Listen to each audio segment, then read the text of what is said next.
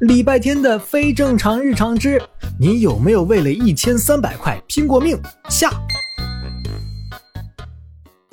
在外省辛辛苦苦比赛为校争光的李小七，一回小镇就来学校了，正好撞见自己那个懒散如咸鱼的哥哥给他的死对头带饭，这是什么年度离谱画面呐！礼拜天敢说自己打碎了人家的水晶球，所以为了借钱不得不忍辱负重吗？他当然不敢了。方少锦敢说自己趁火打劫欺负人家哥哥吗？他当然不敢了。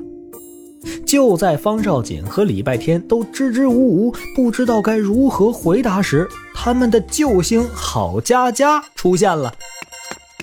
方少锦，赶紧吃饭，一会儿。李小七，你回来了，那太好了，这把我们稳赢了。下午不上课，篮球赛，你们俩现在赶紧去篮球场。篮球赛，下午不是语文课吗？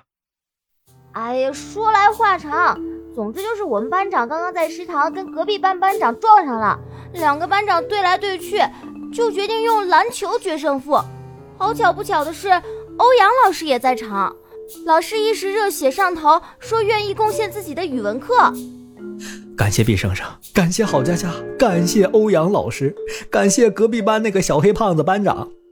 方少锦在心里把所有人都感谢了一遍，立刻抓住了这个打破僵局的好机会。啊！既然一班下战书了，我们二班头可破，血可流，球赛不可输。走走走，现在就去热身练习。礼拜天来给我捡球。啊！你等一下，我还没有。方少锦一手抓着自己的饭盒，一手抓着礼拜天，跑出了教室。李小七虽然一头雾水，但是作为四二班篮球队的主力，他还是跟了上去。二班，二班，纵横球场，谁与争锋？一班，一班，全校第一，非同一班。李小七的假动作好帅。传球了！咦，他为什么没有传给方少锦？方少锦都在三分线了。传给班长也一样。李生生，加油，加油！进了！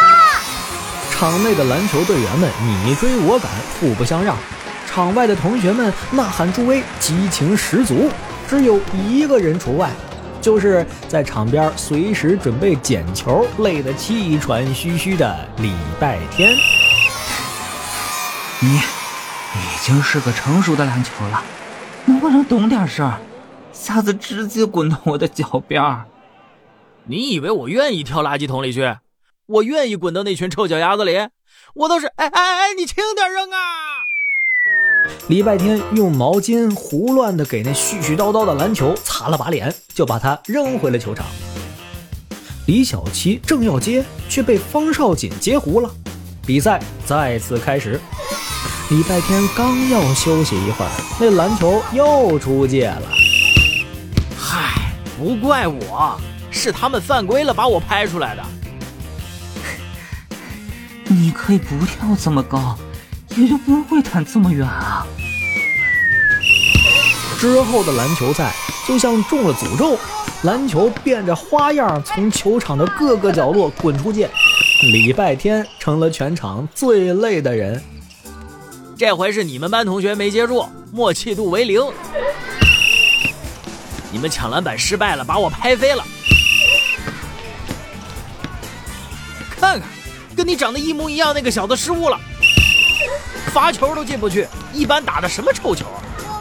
礼拜天已经累得说不出话了，额头上的汗比球场上的球员们的汗都多。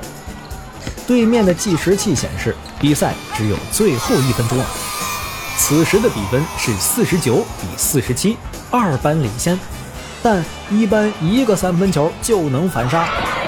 在所有人紧张的注视中，李小七最后一个球传给了方少锦，方少锦三分线投篮，锁定胜局，比赛结束。赢了，赢了，赢了！方少锦的三分球太厉害了，百发百中。